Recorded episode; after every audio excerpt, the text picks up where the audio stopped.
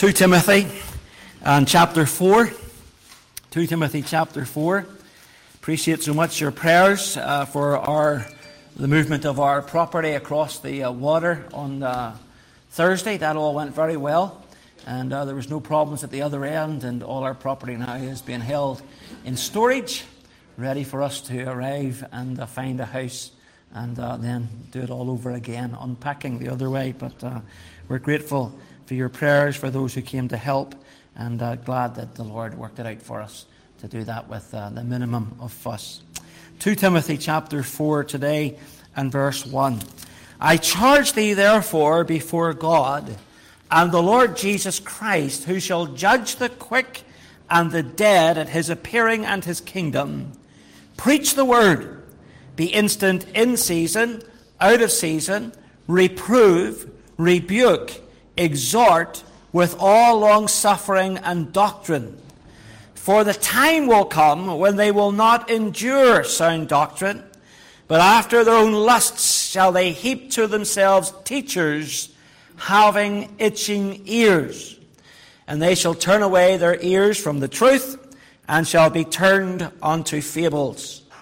But watch thou in all things, endure afflictions, do the work of an evangelist, Make full proof of thy ministry, for I am now ready to be offered, and the time of my departure is at hand.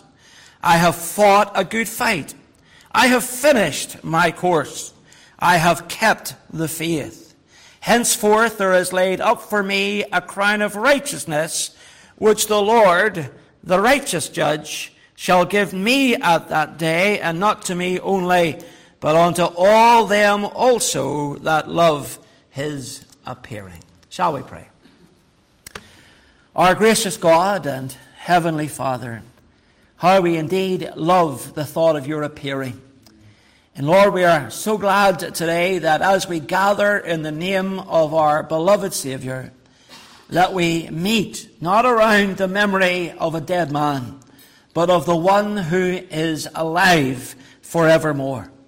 And so, Lord, we ask today that you would meet with us, that your Holy Spirit would make his presence felt in our midst, that we would know his touch upon our hearts as we study the Word of God together, as its truths are proclaimed. May, O Lord, you enlighten our minds. May you energize our spirits. May you cause us to be edified, to grow in the grace and in the knowledge of the Lord Jesus Christ. Bless, I pray, both the preacher and those who are hearing, and use this time for the honor and the glory of our Savior, in whose dear name we pray. Amen. Well, we've been thinking these past few weeks about Paul's final words. And I, I hope we've had some uh, thoughts that have been brought to your mind that were helpful along the way. But on this, which is, of course, my final Sunday, as Hazel and I prepare to move on, there can probably be no more fitting text than the one I've just read to you this morning. Here is Paul's final charge to Timothy. He's at the end of the most amazing journey. He, of course, encountered the Savior on the Damascus Road many years before and was called to be the apostle to the Gentiles. And he launched out into the unknown among people who were foreign to him in both their practice and their custom, as well as their religious outlook. And he brought the glorious good news of Jesus Christ to them. And of course, he and the other apostles turned the world as it was then upside down. And they changed history forever. In fact, the Lord Jesus changed history forever. They were simply the messengers. It was Christ who was changing the world as it was at that time. And now Paul says he's anticipating his departure in verse 6. He says, The time of my departure is at hand. Now, of course, he's not speaking about a house move in the traditional sense but he's talking about an altogether different house move. He's now thinking about moving from earth to heaven because he's anticipating that he's going to die and he's going to be executed and he's preparing to be put to death by the decree of the Emperor Nero. And so he says, For I am now ready to be offered, and the time of my departure is at hand. Now, to this point in the epistle, he has addressed the issue of witness. He has told Timothy he ought not to be ashamed of the Lord Jesus Christ or of him as the prisoner of the Lord. He has instructed him about being a good soldier and enduring hardness, uh, encouraging Timothy to continue on through the difficulties and the trials and the troubles that would lie before him.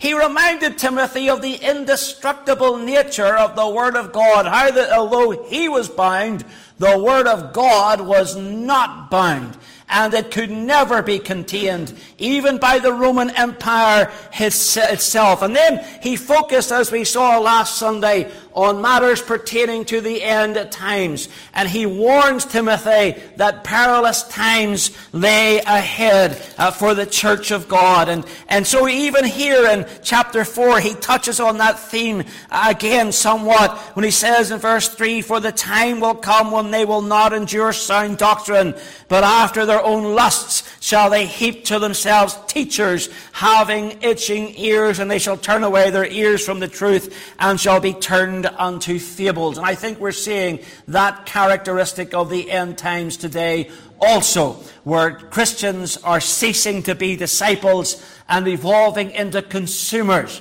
And they're more interested in their being pleased than in God being pleased. And that's a real danger in this present hour. So Paul speaks of these things, and now as he pens his last words, he wants to ensure that Timothy, this underling, if you like, this, uh, this uh, disciple of his, this uh, protege, whatever term you might care to use of him, that Timothy is going to continue and finish his course. Look at verse 7. Paul says himself, I have fought a good fight. I have finished the course, my course. I have kept uh, the faith. You know, it's, it's, a, it's true to say that a, a great start is good.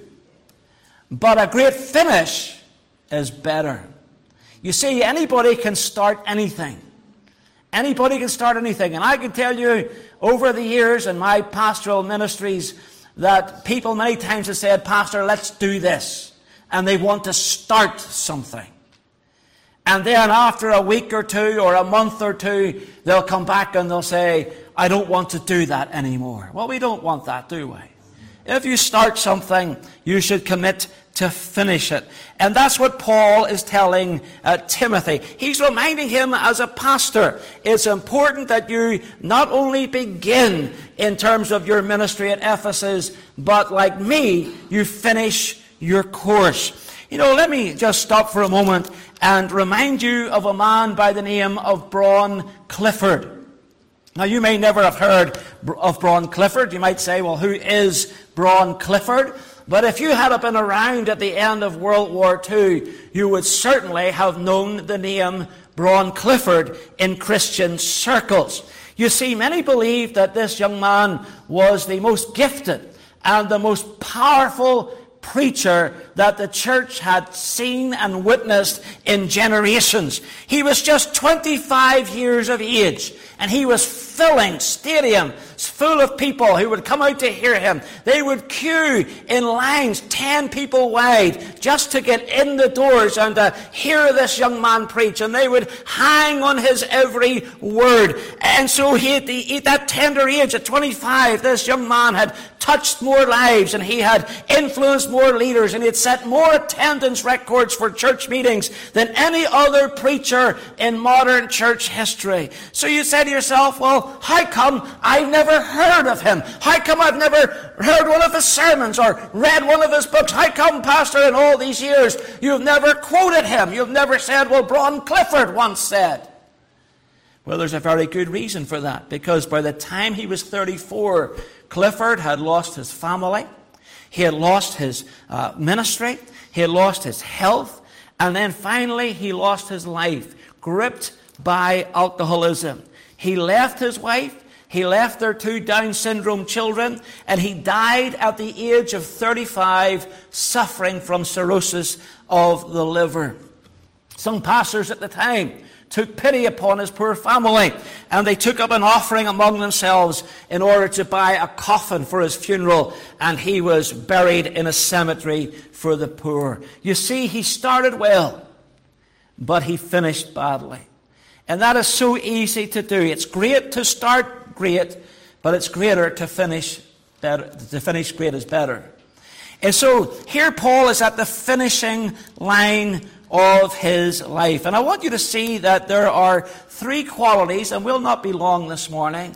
There are three qualities that arose to the fore of his mind as he reflected upon his life, as he sought to exhort Timothy. And here are his final words in his final days before he goes on to be with the Lord. And notice there he says in verse 8, Henceforth there is laid up for me a crown of righteousness. He speaks about the Lord's reward. And he says, There's a reward and it's waiting. There's a reward for me and it's waiting. He says, Not just for me, but it's also for all them that love his appearing. Here he says, There is something that is reserved for me, a crown of righteousness, but it's also reserved for you and for those who are faithful in anticipating the coming of the Lord. He says God has it in store. Now, if you're anything like me, you've probably pondered when pastors and preachers, or even when you're reading the scriptures and you hear about these crowns and you read about the crowns that are on offer to those who are servants of the Lord in the end. If you're anything like me, you've probably wondered if you'd even get a crown. You know, you just think of other people who you hold in far higher esteem to yourself and who you think would be far more deserving of a crown than we are. And you and I may think to ourselves, well, I'm going to st- stand before the Lord and uh, I'm going to have nothing. He's not going to have any crown to afford me. And honestly, if that were the case, we would have nothing to complain about because we're saved entirely by His grace. The Lord owes us nothing. He doesn't owe us a single thing. We owe him. We're debtors to him. He is not a debtor to us. And so, Paul tells us here, though, that if that's your concern, if, if at the back of your mind you're thinking, well, I'm going to get before the Savior and I'm going to be ashamed or embarrassed because I'm not going to qualify for any kind of reward or crown from His hand, uh, Paul says, now listen, I want you to understand that this thing is reserved for you. It's been put away for you. It's been put aside for you. It has your name on it. You know, we're in a position now, if you want to visit a restaurant, you have to phone ahead, don't you? And you have to make a booking usually now. Whereas before you could just walk in and expect to get a seat. Now because the restaurants have limited seating, they have to take bookings and they're wanting to be careful, obviously, about uh, the pandemic and about the spread of disease and so on. But you get along to that restaurant now and you come to the front desk and the, the first question you're asked is, have you made a booking? And if you say yes, then they ask you your name. And you give them your name and they check their computer and sure enough, there's your name. And then the waitress will lead you to a seat that is reserved just for you. It's the same thing when you go to a hotel. If you've ever been in a hotel, as I'm sure many of you have, you book in advance, obviously, and you go up to the reception, and, there they, they say, Hello, how can we help you? And you say, I've booked a room for the night. What is your name? You give them your name. They look at the computer. They see your name. They get the form out. You sign the form. They give you the key card. And they'll say, your room is number 232 or whatever it is, and tell you how to get there. And you get there. And what are you expecting when you get there? You don't expect the, the blankets to be on the floor, the duvet to be on the floor, and for grease to be coming down the walls of the shower. You expect everything to be prepared, don't you? You expect the bed to be cleaned. You expect the, the, uh, the bathroom facilities to be spotless. Uh, you expect the little soaps to be out. In other words, you're saying, I anticipate because I've made a reservation that they're going to be ready for me when I get there. Some of you will remember many years ago, about 14, 15 years ago, Hazel and I, on our 25th wedding anniversary, uh, took a, a, cruise, you remember, to China. We went out to, the, to uh, Hong Kong and China and Vietnam. We had a wonderful time together. And when I was booking that holiday, um, the chap on the other end of the phone said, Well, would you like to pre book a taxi from the airport? And I said, Well, how much is it? Because, you know, I got a taxi from the train station here to my house, and it was a small mortgage. And uh, I said, Well, how, how much is it? And he said, Well, it'll be 17 pounds. And he says, They'll take you from the airport to your hotel. And we were staying in a hotel for two or three nights. And then they'll take you from the hotel to the cruise ship.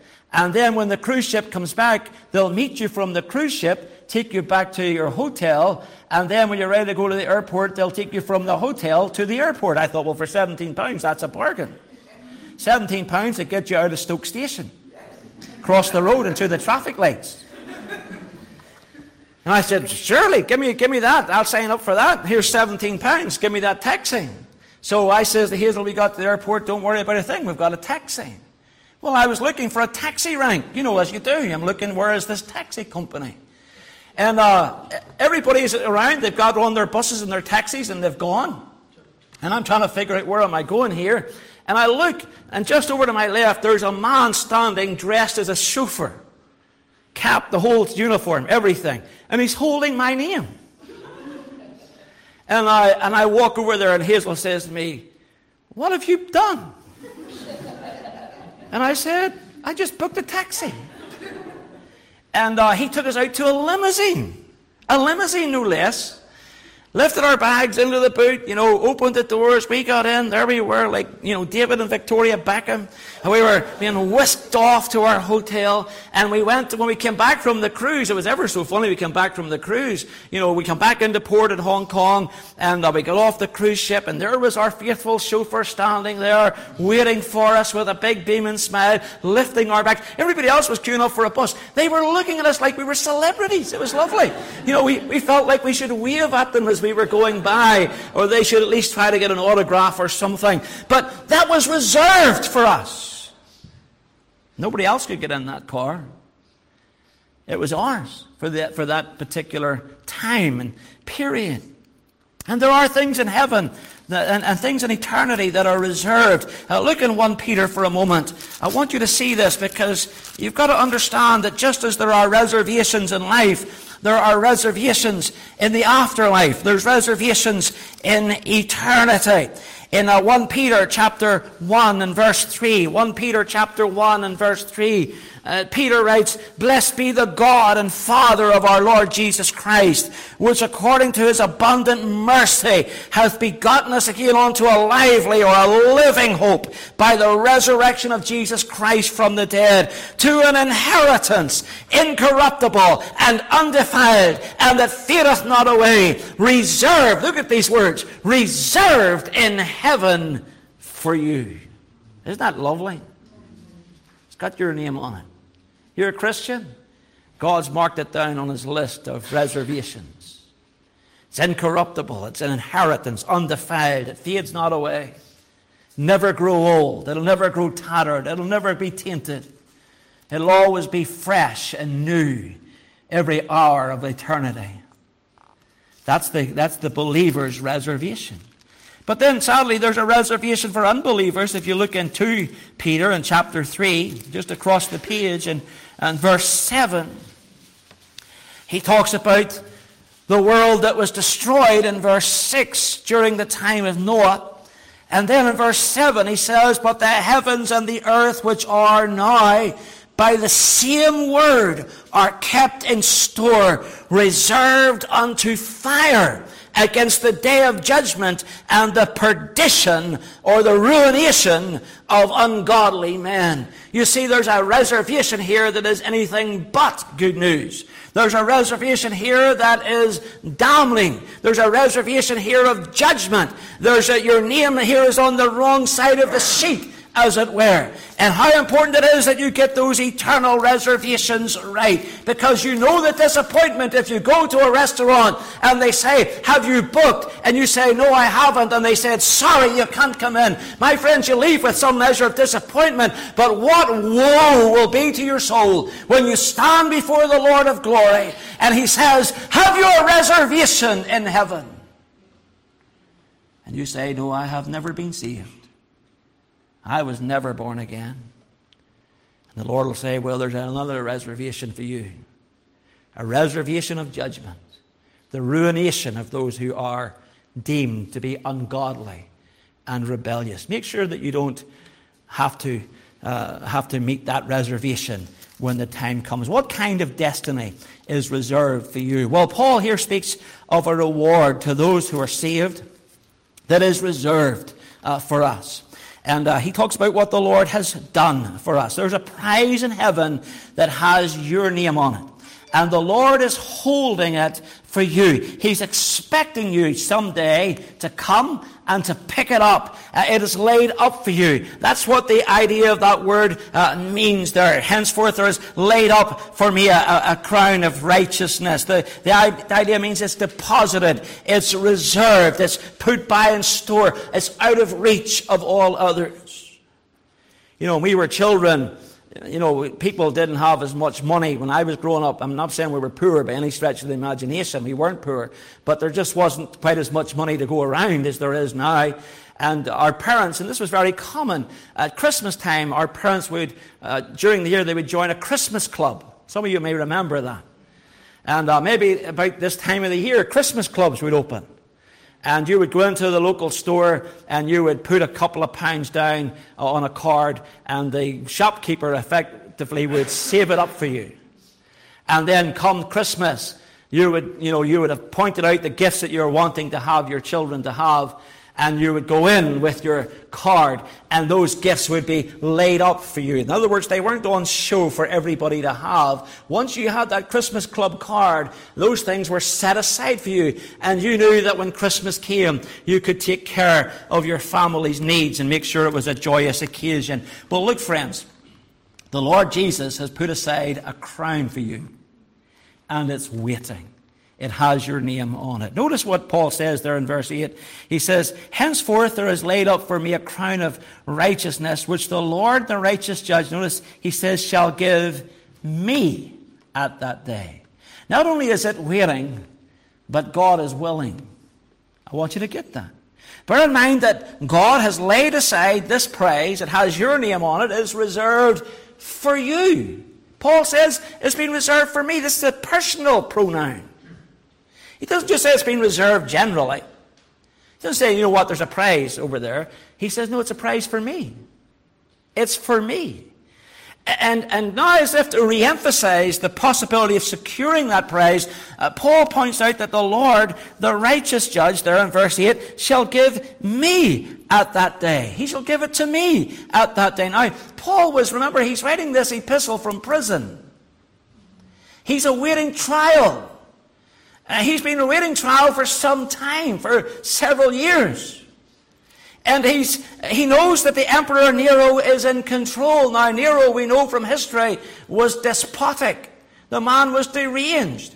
And we know that the trial of Paul would have been what we might describe today as a show trial. It would have been politically charged so that uh, Nero could make a point about Christianity and Christian leaders, and he could really emphasize to the church as a whole this is what happens to you if you follow this Jesus person. And Paul knew that he was unlikely to get a fair trial. He was unlikely to get a fair hearing this side of heaven. I mean, remember, if you go back into the book of Acts, uh, he stood before various Roman authorities and they testified that he was innocent. And yet they held him in prison. Why? Because they hoped that he would try and bribe his way out of prison. You see, the Roman legal system was often corrupt. And Paul says, in comparison to that corrupt system which we're so familiar with, I'm going to stand before the Lord. And notice how he calls him the righteous judge. He's not an unfair judge. He's not a judge who lacks integrity. Uh, you know, he says the Lord is a righteous judge. and that there is the very real possibility of reward. Uh, there is a crown for us that, that God recognizes our labor and our effort and our sacrifice and our service. All of us. Not just those who, not just those who uh, occupy the pulpit, but those who are faithful in occupying the pew and, and who are faithful in their service of the Lord Jesus Christ. I want you to understand something. You know, people have said some very nice things in the past few days and weeks. You know, somebody says to me, I've heard this regularly, uh, you know, you're, gonna, you're a big pair of shoes to fill. And I say, that's what they said about Coco the clown. Uh, but, but, you know, don't, I don't get above my station because here's the thing. Anything that was accomplished in my time here as ministry it wasn't just because of me, it was because all of us served the Lord together. And God blessed. And He gets the glory. And in that respect, you shouldn't think to yourself that the guy who's in the pulpit is going to be set apart and he's going to get some kind of special treatment that somehow or other when I get to heaven, there's going to be that uniform chauffeur again and I'm going to go through the gates while you all come on the coach. No, no, no, no, no. That's not the way this thing works. We're all on, all on the same ground at the foot of the cross. Nobody rises above another. And so the reward is given in righteousness. God's word is true, and we can trust Him when it says that there is laid up for me a crown of righteousness. Look in Hebrews chapter 6. Hebrews chapter 6. Hebrews chapter 6 and verse 10. Here's the flip side of that thought that Paul shares there in 2 Timothy 4 8. He says, For God is not unrighteous to forget your work and labor of love, which you have showed toward his name, in that you have ministered to the saints and do minister. He, you know, the writer here, and, and I think, in, in all honesty, I, I, personally think it's Paul, but that's an aside you know, he, he's, he's making the point that, you know, even if men do not appraise your effort, even if you're overlooked by the oversight or you're overlooked by the pastor and, and gratitude maybe isn't always expressed where it's deserved, God doesn't overlook it. God keeps the accounts. God keeps the record. And God sets aside the reward. Look with me in, in Genesis chapter 8 for a moment, because I want you to see this. God remembers you. God remembers you and everything that you do. In Genesis chapter 8, we encounter uh, Noah. And uh, chapter 8 of, of, uh, of, of Genesis in verse 1. And here's the man who was faithful 120 years preaching. 120 years preparing the ark, nobody listening to him, nobody responding to his message. And what do you get in verse 1 of chapter 8? Notice those first four words. And God remembered Noah. God didn't forget Noah. Other people were forgetting Noah, but God didn't forget Noah. God remembered Noah and every living thing and all the cattle that was with him in the ark, and God made a wind to pass over the earth, and the waters assuaged. The waters went down. Look in Genesis chapter 19 for a moment. Genesis chapter 19.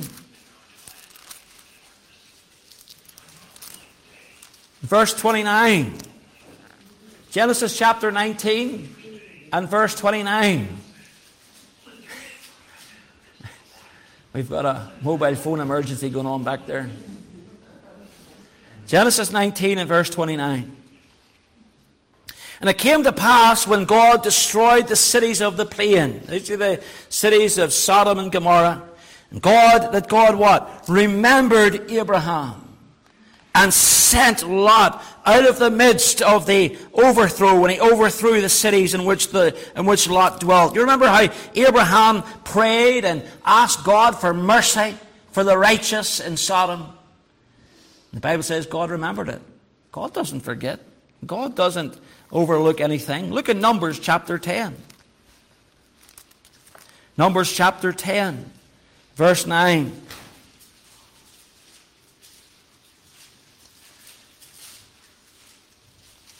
Numbers chapter 10 and verse 9, it says, And if you go to war in your land against the enemy that oppresseth you, then you shall blow an alarm with the trumpets, and watch, and you shall be remembered before the Lord your God, and you shall be saved from your enemies. What a wonderful promise to young soldiers going into battle that the Lord was remembering them.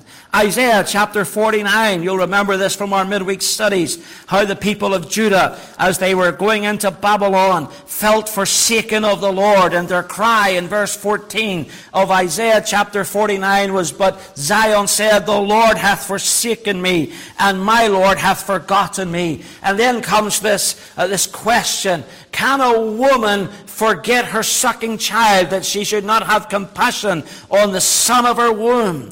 It's a rhetorical question. It's, a, it's unlikely that a woman forgets the child that she births, even when women abandon their babies. Even when they put them in little cots and leave them outside police stations or fire stations or hospitals, those women remember those babies till their dying day. God says, Can a woman forget her baby? Not a chance. He says they may forget, He says, even to learn for that possibility that there may be some human failure, yet will I not forget thee. Behold, I have graven thee upon the palms of my hands. Thy walls are continually before me. And you've got to remember that uh, verse 16 in particular, that when the Lord Jesus looks at the scars on his hands where the nails were driven through, he remembers you he remembers me. He doesn't forget us. He never turns his back upon us. Look in Malachi chapter 3. Malachi chapter 3, the very last book of the Old Testament. Malachi chapter 3. Just one more verse along this same little chain and theme.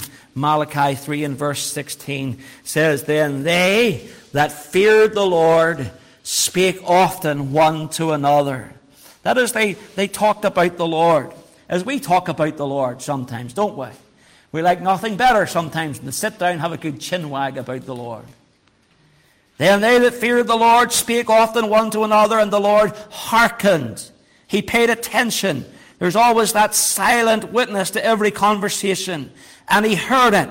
And a book of remembrance was written before him for them that feared the Lord and that thought upon his name. You see, there's a reward set aside for us. There is a reward that is waiting, and it's a reward which God is willing to give. And then as we go back to 2 Timothy 4 and 8, uh, Paul continues, Henceforth there is laid up for me a crown of righteousness, which the Lord, the righteous judge, shall give me at that day, and not to me only, but unto all them that love his appearing.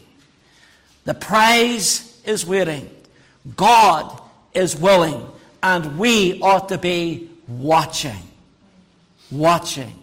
Watching for the appearing of the Lord. Because when the Lord Jesus comes, he brings his reward with him. That's what Revelation 22 teaches us.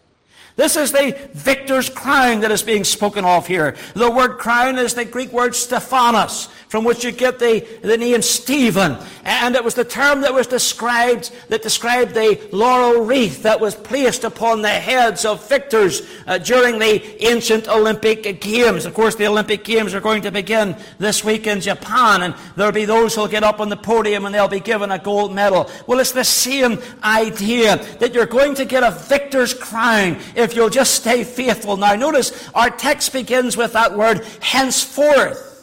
Henceforth there is laid up for me. That means from this time forward. From what time? Well, you'll notice in verses 6 and 7, uh, Paul's testimony. He said, I am now ready to be offered, and the time of my departure is at hand. I have fought a good fight. I have finished my course. I have kept the faith. He says, I'm ready to be offered. He's referring to his death, and he sees himself as a drink offering, as that which was going to be poured out into the ground before the Lord, so that it was irretrievable. He says, I'm at a point of no return turn now. I cannot go back. I am ready to be offered. I am ready to go to heaven. This is the testimony of a man at the end of his days who spent his life serving the Lord Jesus Christ. Do you get any indication that he regretted it? Do you get any idea that he was having second thoughts? That he was looking back over his life and saying, you know what? I wish that encounter on Damascus Road had never happened. I would have missed all those beatings and starvings and all the things that I endured. No, he doesn't, say, he doesn't have any, any qualms whatsoever. He says, I'm ready to go. I'm ready to go. This was a man who told the Corinthians, and remember, the, the Corinthians uh, at, uh, were at some point questioning his authority as an apostle. He told, them, he told them that he would have, that he had uh, spent, uh, he would spend and, uh, and be spent for them. That he would give everything for them. And that's what he did, and that's where he was when he comes to this point in his life. He's finished. He's ready to depart. He's ready to go. And he has no regrets. How come? Because, first of all, he's been a fighter. He's been a fighter. You know, the Christian life is a fight from the beginning to the end. You know, if you thought to yourself, well, it was going to be, you know, a nice, pleasant ride, you got on the wrong bus. It's a fight from start to finish. That's why Timothy was told to endure hardness as a good soldier of Jesus Christ. He was told that he had to stay the course. Never expect the devil to let up. Never expect the devil to quit. Never expect the devil just to say, well, she's had enough now. He's had enough now. No, the devil's going to fight you every inch of the way. Paul knew that because he was a fighter, he was finished and ready to, ready to depart and prepared for reward. And then not only was he a fighter, he was a finisher. He says, I have finished my course. You know, the man who doesn't finish the race can't win the prize, can he? There are no prizes for dropouts. You know, in this day and age, we're taught that it's not the winning, it's the taking part that counts. But I think that you'll find during the Olympic Games that is not the way this works. I think you'll find that when those men or women stand on the podiums of gold, silver, and bronze, if somebody else comes up and says, But I came fifth, I took part, can I have something? They'll say, No, you can't. You weren't good enough. Especially so if that person had ducked out of the race. If they quit, there's no rewards for dropouts. You know, I was a teenager. I used to run cross country for our school. It's hard to believe, looking at the shape of me now, I know. But, but I used to run cross country for our school. And we were doing this race, we were running this race a particular day, and uh, it was an unfamiliar course to me. And I was running around, and I was trying to remember where we were told to go. It was around a country park. And I went down a laneway to my right. Uh, and I was running, you know, as, as well as I could. And, and I came to the end of this laneway, and there was a lake in front of me, and nowhere to go. It was a dead end. There was a great big lake in front of me. And I thought, this is definitely not the, this is not the way I should have gone. and so I stopped for a moment, and I thought, oh my goodness, I'm lost. And then I could hear just beyond the trees the other runners running by. So I thought, well, I better wind my way back. Obviously, I, I, should have stayed on that path and not gone down to the right. So I went back to the, the original path and continued running the race. And then I came to the finishing line, and our PE teacher was excited as anything. He was jumping up and down, totally animated. He was going, Well done, Moore, you've won, you've won. And I thought, Brilliant, I've won. How did I even do this? I've won. And the coach from the opposite school said, Wait a minute, he hasn't run around twice. and he looked at me, our teacher looked at me and says, Is this only your first time? And I said, Yes, sir, I got lost. And he chased me on around the course. Well, friends, there's, there's no prizes for dropouts. You've got to finish the course. And not only was he a fighter and a finisher, he was faithful. Notice he says, I have kept the faith. Not simply kept faith, not even kept faithful, but have kept the faith. He's referring to the truth of the gospel. Uh, he's talking about uh, the, the truth of Christ as it was entrusted to him, the entire system and body of sound doctrine, the body of truth to which he had remained faithful. And now he was passing those truths along to others, in particular here to Timothy as a faithful young leader coming up in the next generation. Here was a man who had encountered false prophets and deceptive followers and bitter enemies, uh, but he guarded the gospel with his life, with a God given jealousy to keep it free from perversion or free from uh, any kind of adulteration. You know, and again in 2 Corinthians, he highlights some of the sufferings that he experienced as he, as he spoke to those people. He says, of those that they were holding above him, he says, Are they ministers of Christ? Those people that are saying that I'm no apostle, are they ministers of Christ? He says, I speak as a fool, I am more. And then he goes on and says, in labors more abundant, in stripes above measure, in prisons more frequent, in deaths oft. Of the Jews, five times received I forty stripes, save one.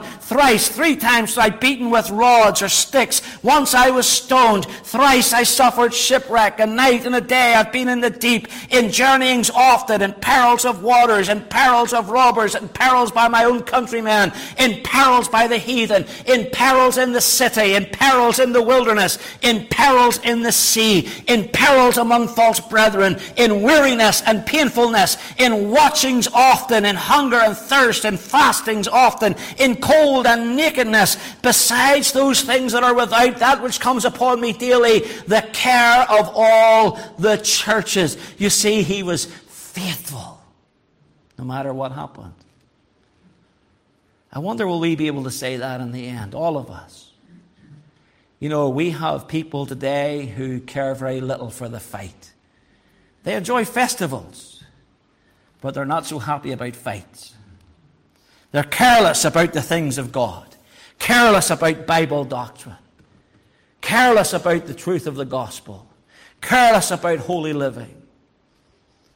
Friend, when I get to the end, I don't want to be guilty of compromise. I want to be fulfilled in, in all that I was called to do and be able to say, as Paul said, I have kept the faith. And I hope that you feel that way too for yourself. And then not only was he a fighter, and not only was he a finisher, and not only was he faithful, but he was far-sighted. He says that this praise is laid up not for me only, but unto all them also that love his appearing. You see, he always lived his life with eternity in view and with the idea that the Lord could come today. That's the way to live it. He walked in the light of the imminency of the second coming of the Lord Jesus Christ. And he knew, as I said earlier, that when the Lord comes, he brings his reward with him. Writing to the Thessalonians, he says, For what is our hope, our joy, our crown of rejoicing? Is it not even ye in the presence of our Lord Jesus Christ that is coming? He says, That's what I'm looking for. When I was a boy, I was in the Boys' Brigade. Uh, as a young boy, I loved it. I loved the Boys' Brigade. If you're not familiar with the Boys' Brigade, it's a church organization. Uh, and uh, it you know, takes in primary school and secondary school children, boys and girls, obviously, in the Girls' Brigade. But I enjoyed it. I enjoyed the games. I enjoyed the competitions. I enjoyed the sports. I enjoyed display nights when your parents or friends or family would come and watch you do gymnastics and marching and, and did little sketches and so on. I loved the challenges that were set before us to win badges. I just loved the Boys' Brigade. And, uh, you know, the biggest prize of all in the Boys' Brigade when I was a lad was a trophy called the Proficiency Cup. Now, I didn't even know what the word proficiency meant back then. But I did know about this cup because although that was a big word, uh, you know, this, this cup sat on our sideboard for a whole year because my brother had won it four years before me. And I remember passing it almost daily, you know, looking at that cup and admiring it. You know, it was a good sized cup. And every now and then I'd hold it up like it was the FA Cup, you know, like you, like you were winning the FA Cup. And I, and I, and I thought, I want to win this cup. I want to win this Cup. I admired it. And so I went all out for it. I, I determined to win it. I attended every single meeting of the Boys Brigade. I went to the Bible classes. I had my uniform pristine. You know, I made sure my shoes were shined and my buckle was, uh, was uh, cleaned on my belt and my hat sat straight and, and my badges were right on my arm and all those things.